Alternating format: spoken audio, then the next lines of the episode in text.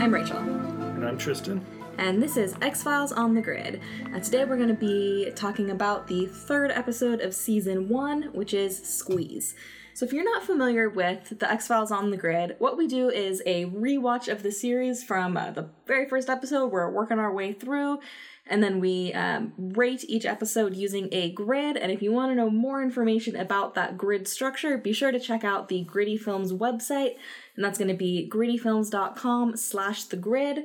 So it's G-R-I-D-D-Y films.com slash the grid.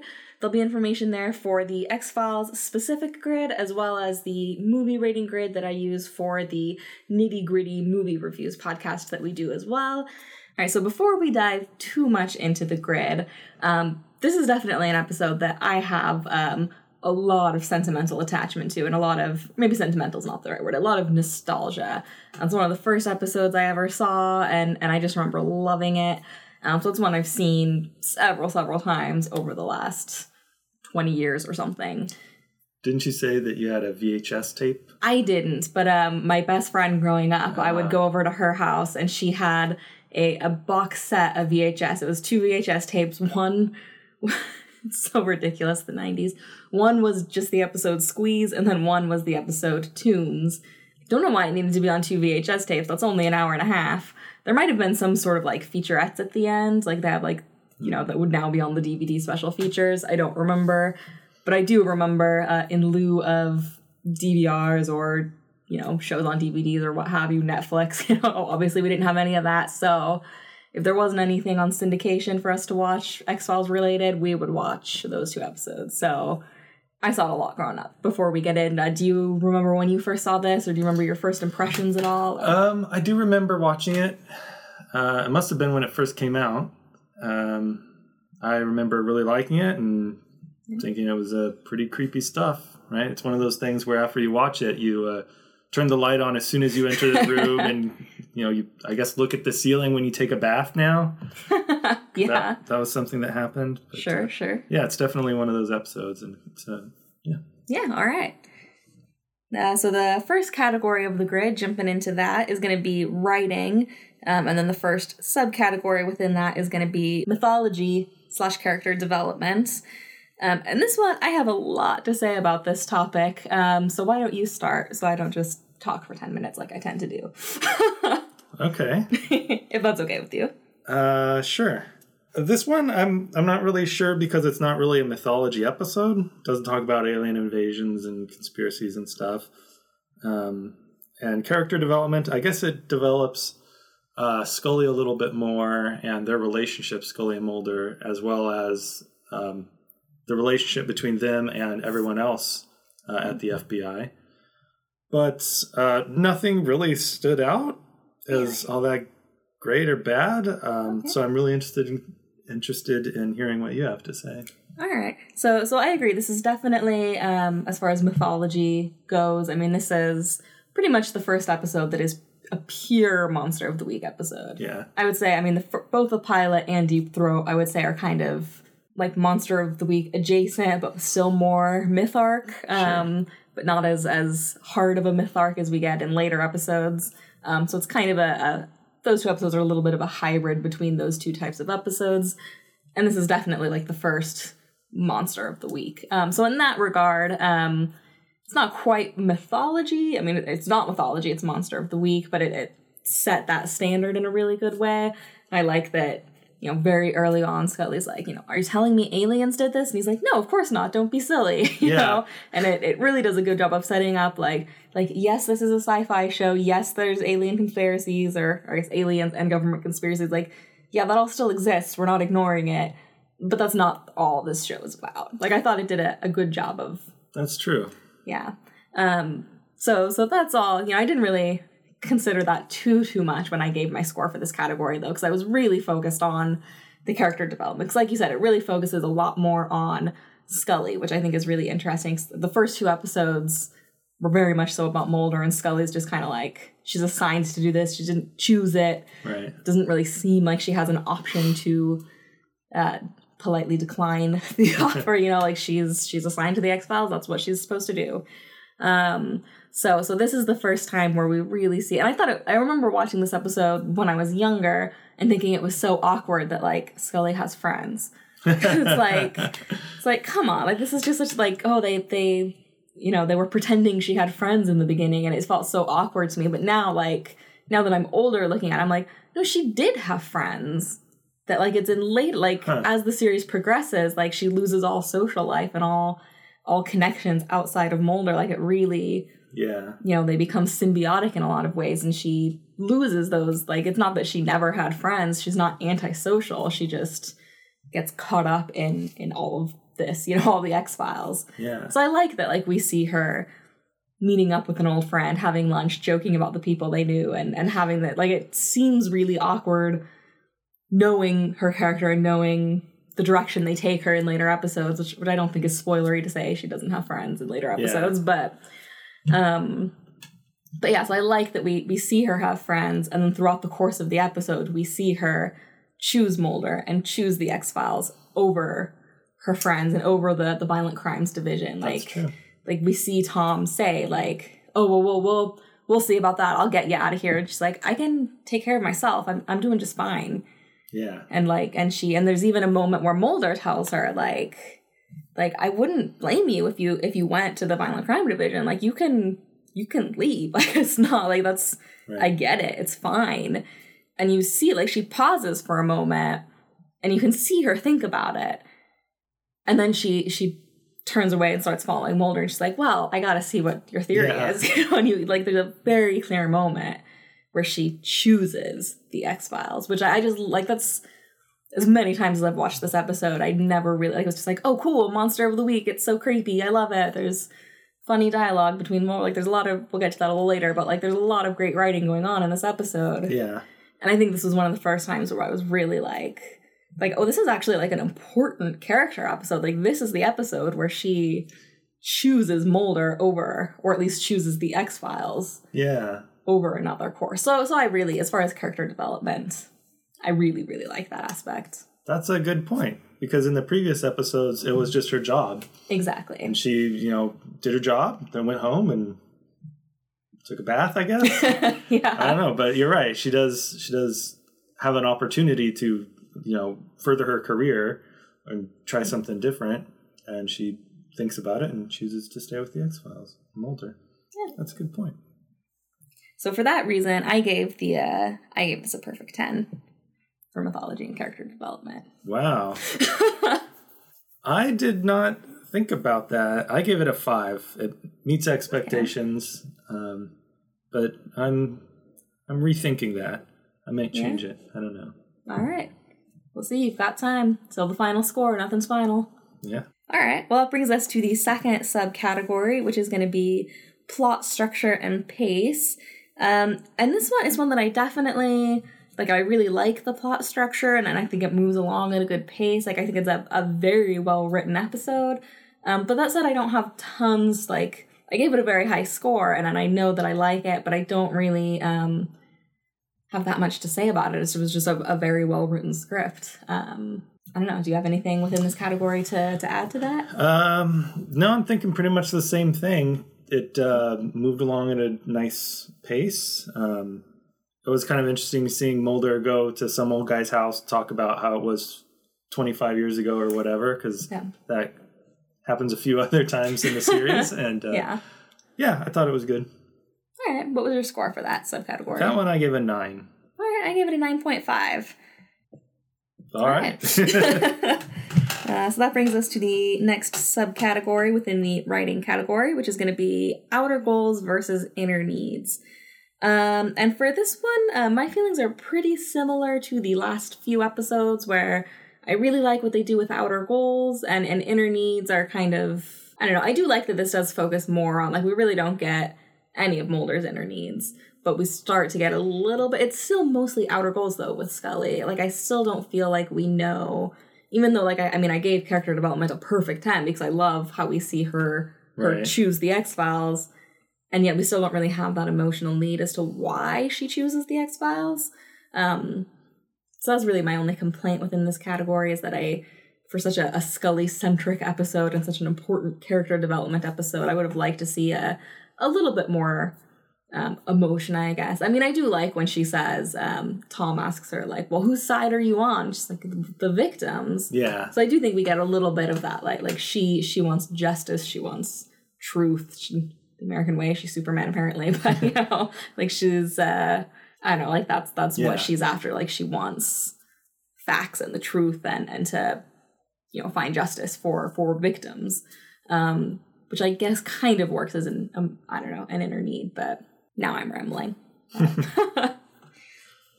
Yeah, I thought the same thing. Um, it was nice focusing more on Scully.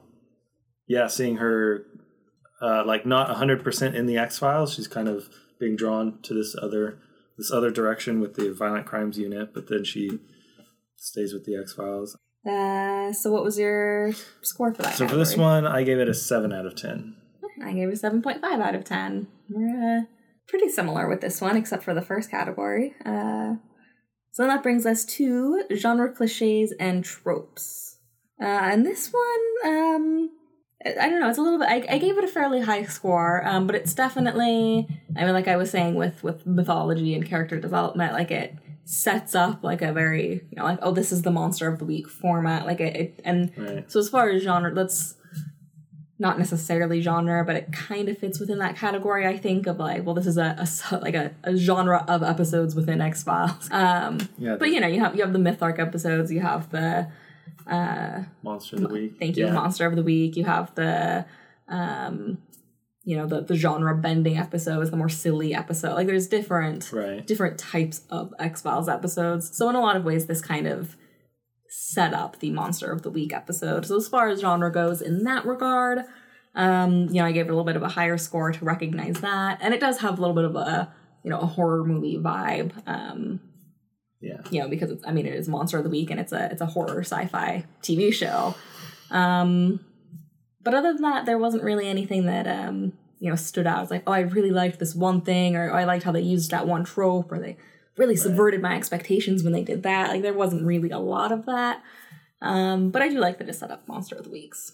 That's pretty much what I thought as well. This is the first like pure true monster of the week, and um, I think it did a really good job of being a monster of the week. And it, uh, I've only seen clips of a lot of the older horror movies, um, a few clips here and there, and this definitely reminded me of those. I could see that. Almost like a monster of the black or creature from the Black Lagoon ish. Or like Or the Jason or uh, Frankenstein. oh, maybe. yeah, I was thinking of the early Dracula, Oh yeah, yeah, too. yeah. That makes especially the scene where he's like he steps forward from the shadow and it's just his face Oh, it's yeah.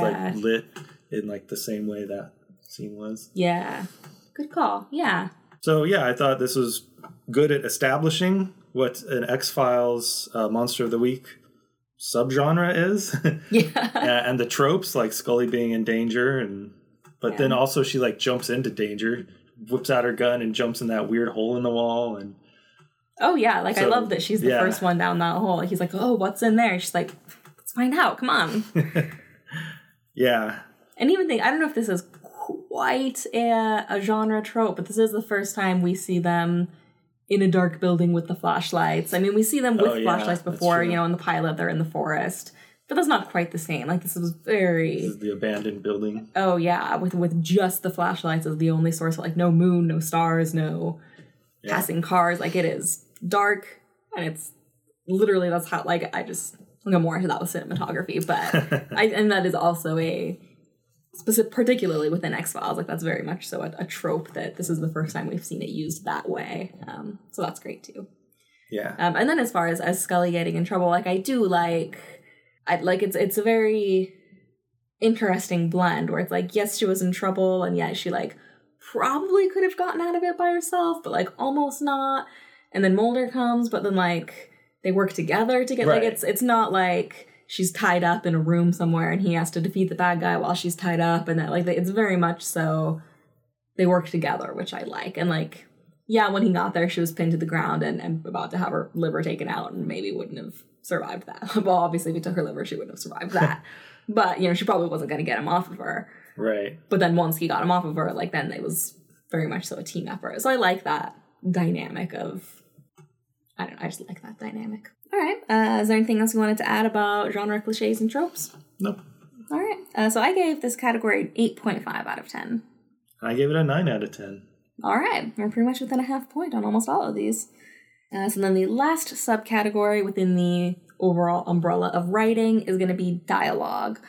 Um, and this is an episode I definitely like. I feel like there's quotable lines in here. I feel like there's there's definitely. Yeah. I remember hearing those lines the first time when I saw this episode when I was like nine or ten. Um, like it definitely the dialogue sticks with you almost as much as like Tooms himself. Like he's definitely Right. one of the most memorable monsters of the week, and yet there's also like clear lines of dialogue. But I'm like, oh yeah, I, I know exactly what's coming next. Like, Yeah. uh, when he gets the slime on his hands, I remember Yeah. thought it was hilarious when I was ten, and I think it's hilarious now. I was like, is there some way I can get this off my fingers quickly without betraying my cool exterior or something like that? It's great. It's just Classic Mulder. classic Mulder. Um, and then even things like um, like Scully's lines, especially when she's talking to Tom throughout. They're like I just remember even as a kid just being like, "Yeah, you go, girl." Like that's really cheesy, but I was ten. What can you? What can I say? But like you know when she tells him like. Like oh, is this how you you climb the ladder? And he's like, yeah, you know it, or whatever. And just like, All the way to the top. yeah, exactly. And she's like, well, I can't wait. I don't know why I'm doing like a weird accent. She's like, well, I can't wait till you fall on your ass. And I just remember as a kid being like, I can't even say the word ass without getting in trouble, but that's awesome. Like, I just remember like feeling so empowered, being like, yeah. So I gave dialogue a pretty high score um, for, for moments like that. Yeah, you nailed it. Said everything I was gonna say. Um, there's some classic lines, really memorable stuff, um, and a lot of the that chemistry, that back and forth that they have, uh, really shines through. Yeah. It was also interesting how much dialogue was someone other than Scully or Mulder. Uh, how everyone makes fun of them and kind of looks down on them.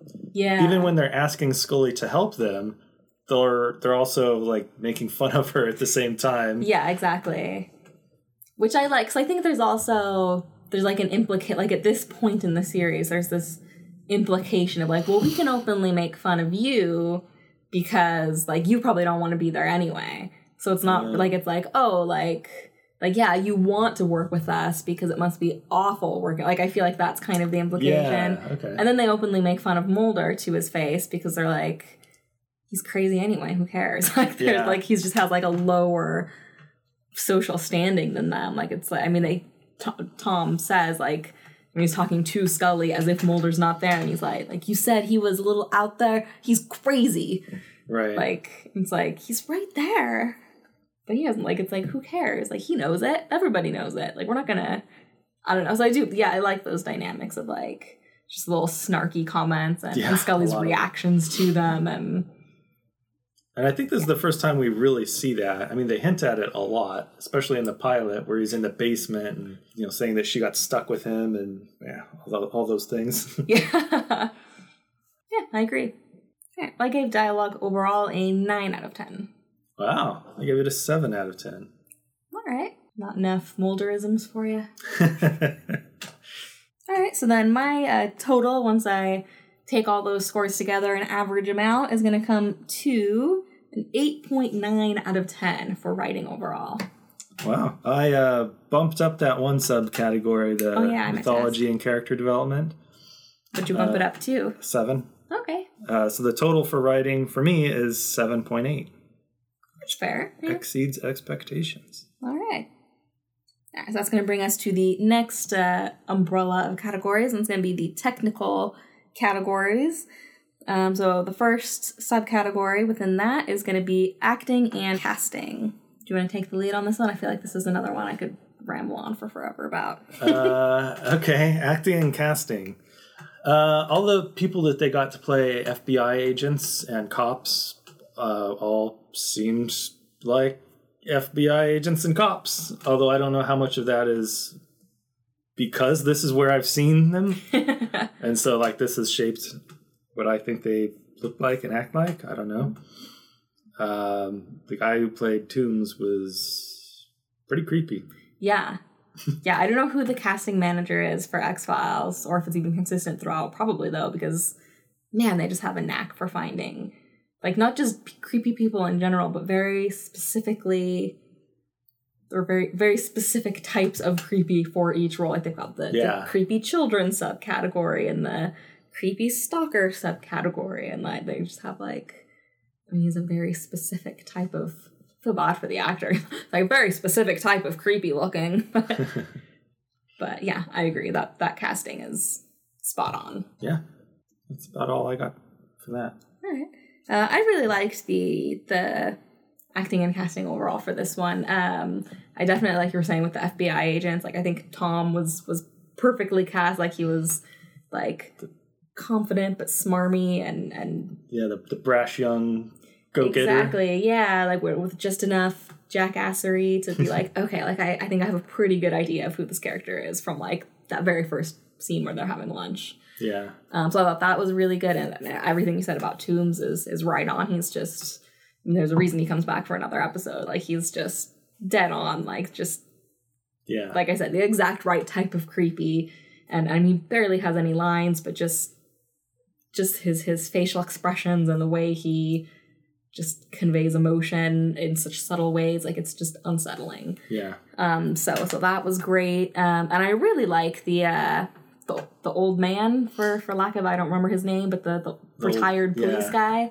Um, I thought he was great. I thought he brought a, a really good level of. I mean, when we see that scene where he's just reading the newspaper and he gets emotional, like there's no lines in that scene, and that's it was pretty powerful. And to have to even like bother to go back to that character is, is pretty unusual. Like you'd think like, well, we had the scene with him. What difference does it make? But yeah. I thought it really had a, an emotional punch to it. Um, my one complaint with that actor though is he he was a police investigator in the 30s. No, the '60s. But then how come he said Oh yeah, he he was working for 45 years as a cop. yeah and retired in like 68? I thought he said. Yeah, And he because he said like oh when I heard That's about true. the when I heard about the concentration camps I thought about that's true. so how old was like he looked maybe 70 maybe even like 75 he was not 90 like how old well, was people he started working when they were 10 back in the day. Joined the force when he was 10, maybe. I don't know. I mean, I guess if he was like a rookie cop and he was like 18, but then that's still 18 and 33. Now this is 93. I can't do math in my head. How how, how old would that make That's him? 60. That's a 60 year difference.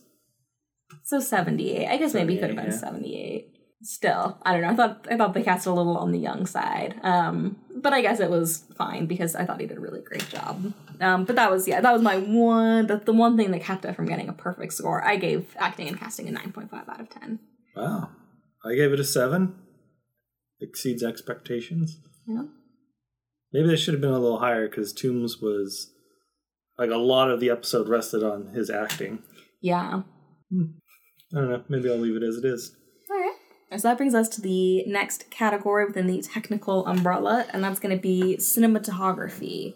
Um, and this one, I started to talk about it a little bit within genre, but I definitely love that we um, we get the the flashlights and the you know the darkness and the, the like that's a practical lighting. There was probably yeah. no other lighting on set. Like it's just it's iconic. It's great. It had never been done before. Um, so so that definitely got it a, a really high score. And then also just the the camera work throughout was really good. I mean, you have the iconic scene where they're going into his apartment and they're like in the door and it's like I mean it's in the opening credits for, Yeah. you know, all eleven years. So I don't know, just things like that where and, and just the I don't know, the camera work throughout and the the compositions were just very well done. And like you said, the you know, you have Tooms coming out of the shadow and it's very um iconic, I guess, or just very uh Right. Genre appropriate, I guess. I, I don't know. I'm losing my train of thought, but I really liked the both the the lighting aspects of the cinematography and the, the camera work aspects of the cinematography I thought were particularly excellent with this episode. Yeah. Yeah. Um, I agree. I think there was a lot of um, use of shadows. I don't know if that falls under cinematography. Yeah, that would be lighting. Yeah. Um, a lot of shadows, which X Files has always been about that, but it was really, really well done in this episode. And um, yeah, I, I wish I had more to say. well, that's fair. Um, so I gave cinematography a perfect 10 out of 10. Oh, all right. I give it a nine out of ten. All right. Uh, so then that brings us to uh, editing and special effects. Um, and this one I thought was was easily one of the lowest um, or, or weakest points of the episode. Uh, but before I go into one of my rambles, do you have anything to say off the off the top? Uh, no, I'm curious to see what you have to say.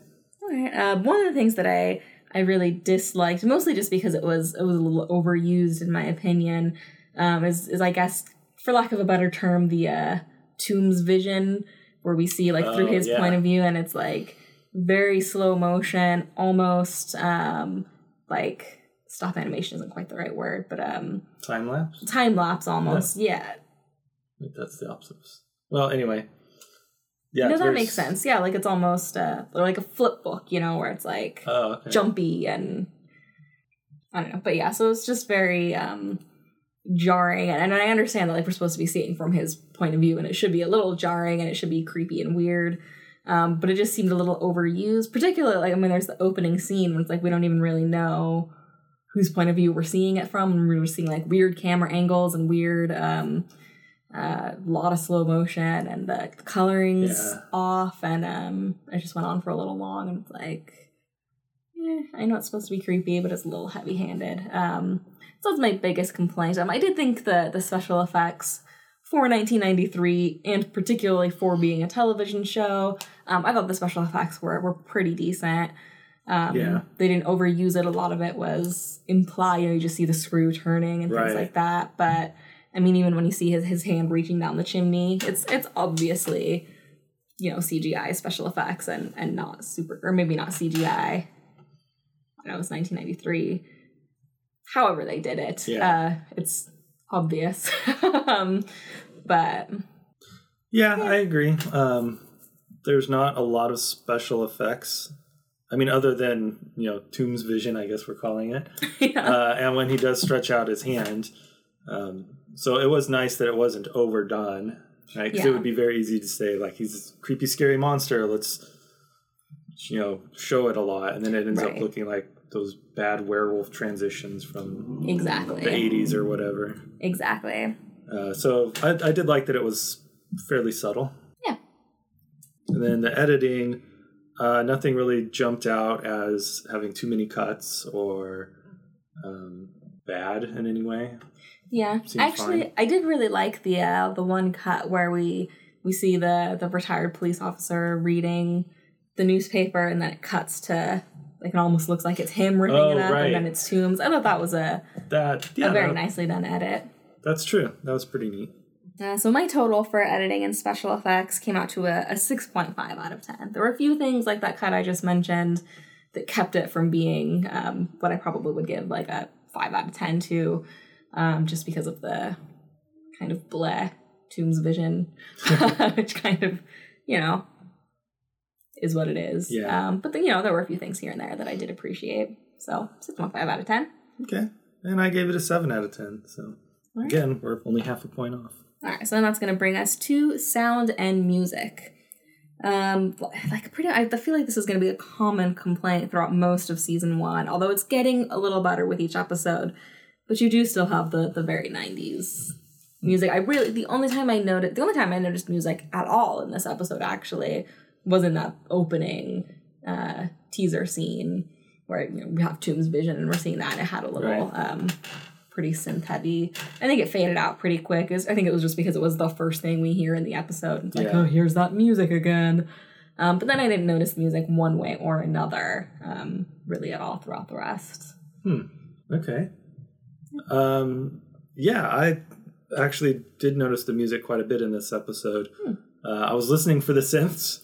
Not that you Yeah. have to try very hard to hear them. uh, I did notice there was one scene where they were kind of soft and it was in the background of the music. So Mm. it wasn't, uh, it didn't have that early 90s, late 80s feel. yeah. So that was definitely better. Um, but the music, there was a lot of like really creepy, crawly music. I don't know how else to describe it.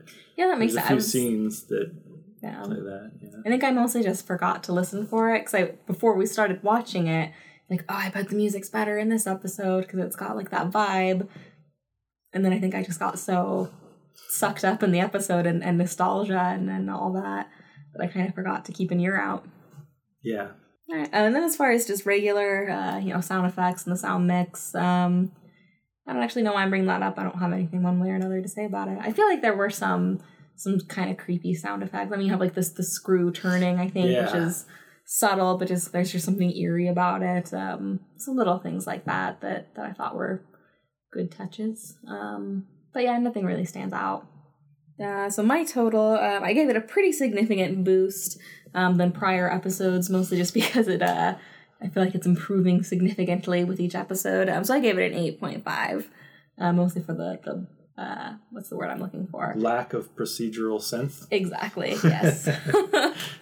so eight point five out of ten for me. Yeah. Uh, I gave it a nine out of ten. All right. Um, I did appreciate having less of the procedural sense. yeah. Which it, it seems really weird that it's only the third episode, and each episode has significantly less than the previous one. oh yeah, I think uh, It seems like it would take longer for them to change their mind or longer for them to get the feedback on it. I almost I feel like I've heard that in the first season the studio didn't really care about the show that much. Like it was a pretty low Oh. budget and one of Fox's first shows, I want to say. When did Fox become a network? Late 80s? Yeah, So I think it like was 89. Yeah, so I think it was like I don't think the studio had a ton of input, so it was probably just Mark Snow and Chris Carter being like, "We can do better than this. Let's let's work on it a little bit." So Oh, yeah, maybe they tried to play it safe and go with like the standard. I, I would imagine. sounds. I would imagine for the pilot for sure it would be much more so, and I think well, it's much well. Now I'm kind of talking out my ass like I know what I'm talking about, but I think with pilots, I mean, it's definitely you make it for the studio, you know, or for the network, and it's I mean, it's you know, here's what we have to offer, and then once you get picked up, and once, um, but I think is what happened. You know, Fox is like, yeah, like you're you're because I think they were.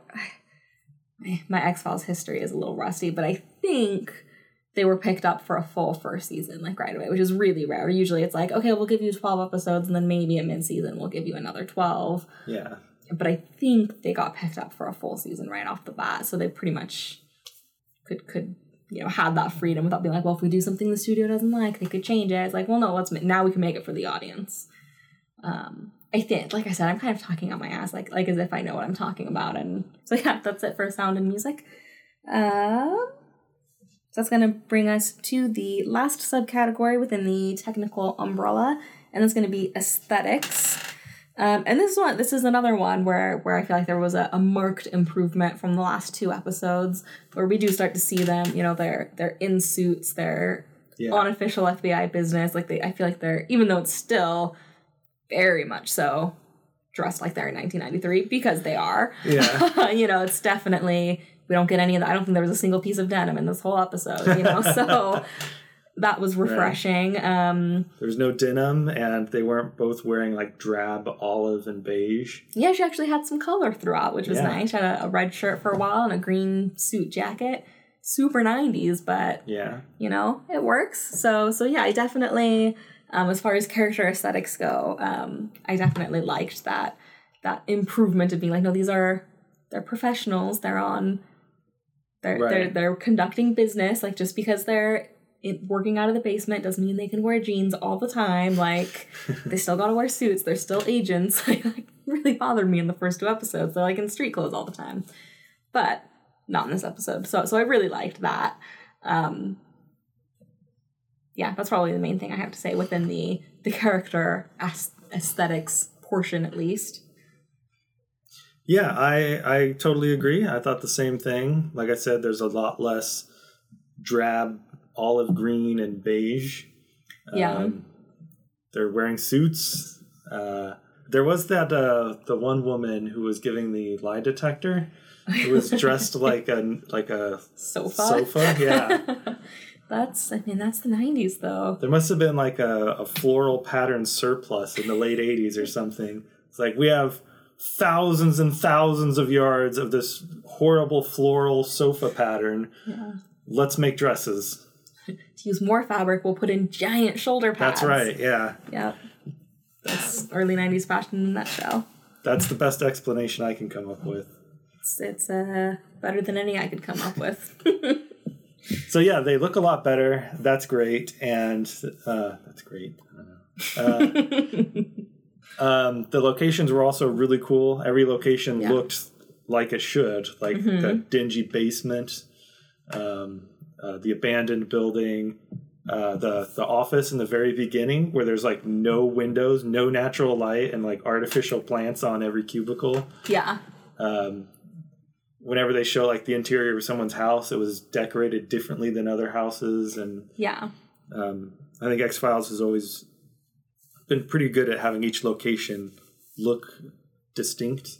Yeah. Which especially I mean they're traveling all over the the world, or all over the country at least. Yeah, And uh I don't know. I thought that I had more to say about that. then I lost my train of thought again. no, I, I know what you mean. Each location in the U.S. looks different. Exactly.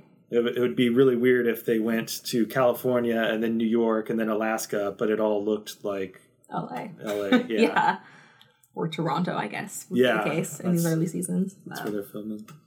yeah, but yeah, I agree. I definitely loved um Tooms's layer, I guess, like his Yeah, bare apartment and the gross mattress and the hole in the wall, the newspaper nest, like every single aspect of that was just yeah, perfectly creepy and just like the casting of Tooms like just yeah just everything was perfectly creepy in exactly the right type of way like it was the right type of creepy um so i, I really liked the the sets as well didn't really get any forests but the plot didn't call for it but we got definitely within the buildings um right. and I do like the contrast. Like we see Mulder and Scully in their office a little bit, not much in this episode, but we see them there every once in a while. And then we see like Scully in the meeting with all the violent crime division people, and it's Yeah. you know bright and and well lit and big table, lots of people.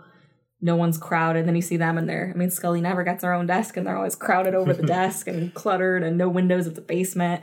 Yeah, Um, so I liked just that visual. You know, obviously we get, like you were saying, within the writing section, we definitely get like, oh, this is how they are perceived. Like it's get comments and you know, that's very well put forth in the script, but then you get it within that those settings as well, just that comparison and contrast of basement setting. Here's here's where she could be, but she Yeah. chooses the basement. Um so yeah. I, I liked that too. Yeah, uh, that really stood out to me. I forgot to mention that, but that stood out to me when she was talking to Tom. What's his name? Oh yeah. Yeah, Like at the the restaurant in the beginning. at the beginning. Yeah, Mhm. it was like really brightly lit and very open and spacious, like they were in a food court or something, like a fancy food court at a mall. yeah. yeah, I did notice that as well. So my total for aesthetics, um, I give it a nine out of ten. I gave it a perfect ten. All right. Kind of thing. I was like, should I have given it a nine point five instead of a nine? But my gut was to give it a nine. I'll keep. I feel like that's still fair. Um, but I, I perfectly understand a perfect ten as well. All right. So then that brings us to the third category, uh, which is just memorability. Um, so this is definitely. Uh, I mean, it's hard to say for me how much like how much of it is inherent to the episode and how much is it that I've seen it so many times. Um, but I thought this was definitely one of the more memorable episodes. There were a few scenes here and there where it's like, wow, for as many times as I've seen this episode, I don't remember this scene very well. Um, even the scenes like with the um, retired police officer, like I loved those scenes and I thought they worked really well and they really served a, a really good purpose within the the script. And I'm like, I barely remember this character. Like this doesn't feel like something I've seen a million times. Um, so so there were a few things here and there um, that weren't as fresh, but I mean there were definitely I, I remembered full lines of dialogue and I remembered Yeah, um, just specific scenes, you know, that turning of the screw and the vent, and things like that, going down the chimney. There's just a lot that sticks with you. So, so I definitely think, even though I have seen it dozens of times, probably, not maybe not dozens, I've seen it a lot. Um, but yeah, but I do still think it's it's one of the more memorable within the series, especially for within the Monster of the Week category. yeah. Um, yep. Everything he said uh, has a lot of memorable dialogue and a lot of memorable visuals, like the turning of the screw and that it's like so quiet and still, but you just see the screw turn a little bit and hear the squeak a little bit, and Now, um, memorable stuff. all right. So, what was your score for memorability? I gave it a nine out of ten. I believe that's what I gave it too. Oh, I gave it a 9.5 out of 10. Always with the point five. I do like the 0.5. Sometimes I just can't quite justify a perfect 10, so I gotta knock it down. All right, so that brings us to our last category, and that's gonna be overall enjoyment. Uh, I think my score is probably gonna not be too much of a surprise, so I'll let you go first on this one. Uh, I really enjoy this episode. Um, it's great to see like how how their first monster of the week was such a solid episode and a solid Absolutely. monster of the week. Yeah. And it really had like a creepy vibe. Like I said, like as a kid after watching this, you know, every time I walk in the room, turn on the light as soon as possible yeah, and look around. Um, has has that kind of effect. So I really enjoyed it. what was your score? I thought it was outstanding, so I gave it a nine. All right. I gave it a, a perfect 10 out of 10. Um, a lot of it, I mean, it's easy to to be like, well, like a lot of it's just nostalgia. I watched it a lot as a kid.